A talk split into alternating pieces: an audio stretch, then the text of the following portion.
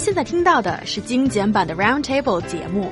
想收听并下载一小时完整节目，请关注我们的微信公众账号 EZFM Roundtable，然后发送关键词“完整版”获取下载方式，或者直接下载轻松调频 App。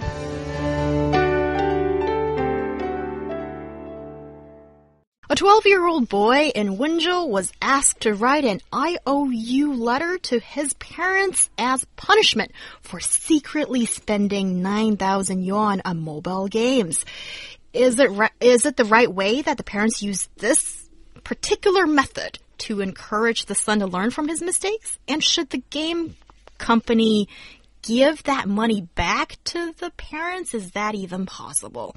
Guys, Tell me more about this story first. How smart is this guy? He's a smart boy. Uh, he's so he's 12 years old, and he is indulging in mobile games. Uh, play, uh, uh, actually playing this game called Crisis Action. I actually don't know what that game is, but he spent 9,000 yuan of his parents' money, 1,400 US dollars, on purchasing weapons to better his equipment in the game and uh, he paid through a, Alipay, a company here in China that's kind of like a middleman, using his mom's credit card.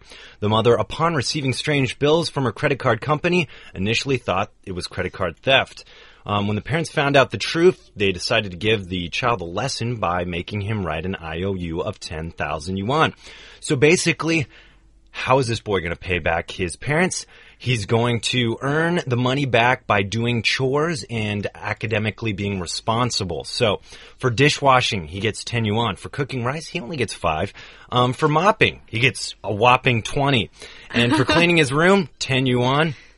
Uh, and, and then really important one, if he gets high marks on a math test, he gets a hundred yuan mm. off his uh, off his his bill. So actually looking at this, I really liked the way the parents handled it. I think it's a makes him responsible for his actions. And I think it's it's a good thing because he's also bettering himself and he doesn't know it. You know, he's going to be getting good grades.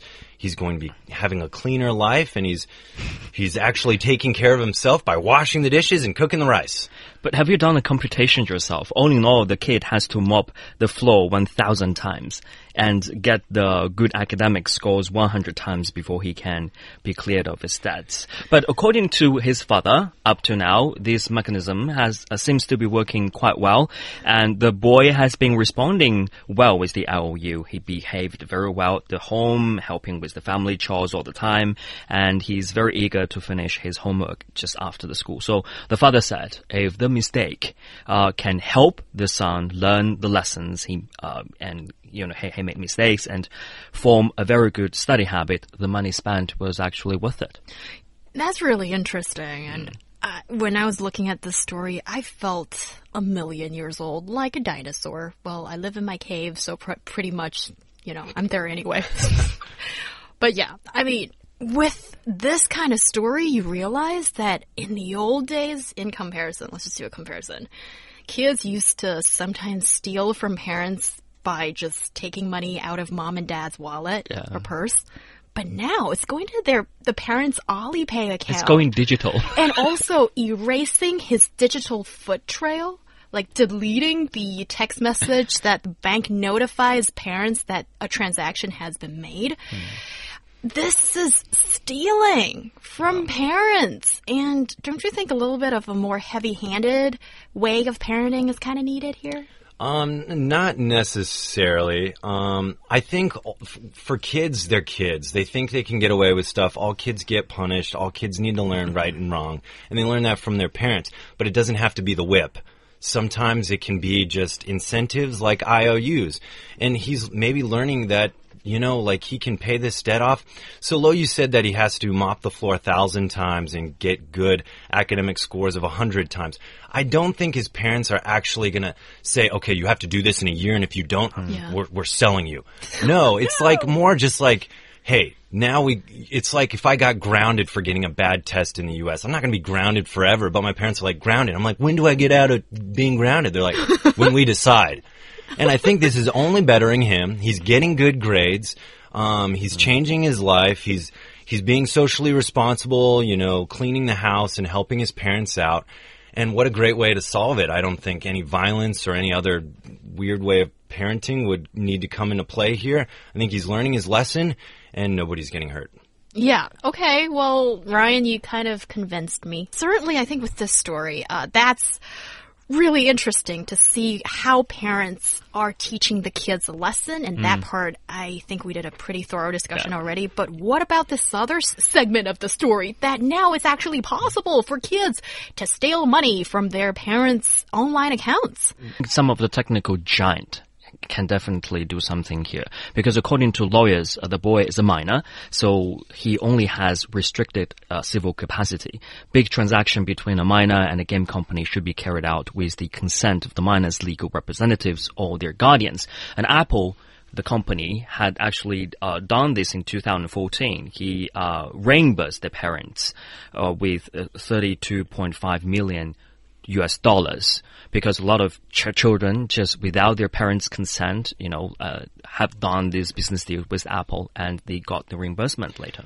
I disagree with this. I think like you're being a sloppy parent if you're not like keeping on top of your kids stealing a thousand four hundred dollars from you. And it's not the company's fault. I sell things, and if I have a no refund policy, I'm sorry, no refund. You should have like not let your kids steal the money.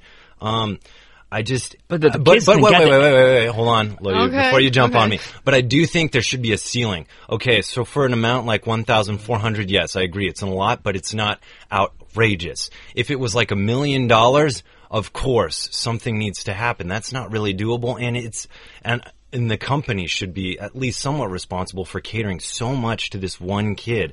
But, uh, in this specific circumstance, I think the company should be allowed to keep their transaction. But the kids have very easy access to get all sorts of their parents' digital devices. And they get the business done without their parents' consent. And this is actually not abiding by the I law. disagree. His mom was probably lazy and left the Alipay password in some device. I doubt the kid just magically used a hack in his computer to find a password for his mom's Alipay account. Watch your passwords. Don't trust your kids. They're kids. They don't know any better. Just make sure like your finances are away from your kids. Okay. So the That's- best strategy is buy them an iPad without linking their iPad with your credit card. Look, did you take money from Apple? iPad sales could go up. But yes, I think I agree with you, Ryan, in theory, but I'm just imagining one day when me, the cave girl, becomes a mom, there's no way I could outpace my son or daughter in the future. You know, in terms of technology, I think it's just going to be so hard. See, there's another challenge for parents that you need to know these stuff, digital payment stuff, and stay ahead of your kid in order to safeguard your money to some extent.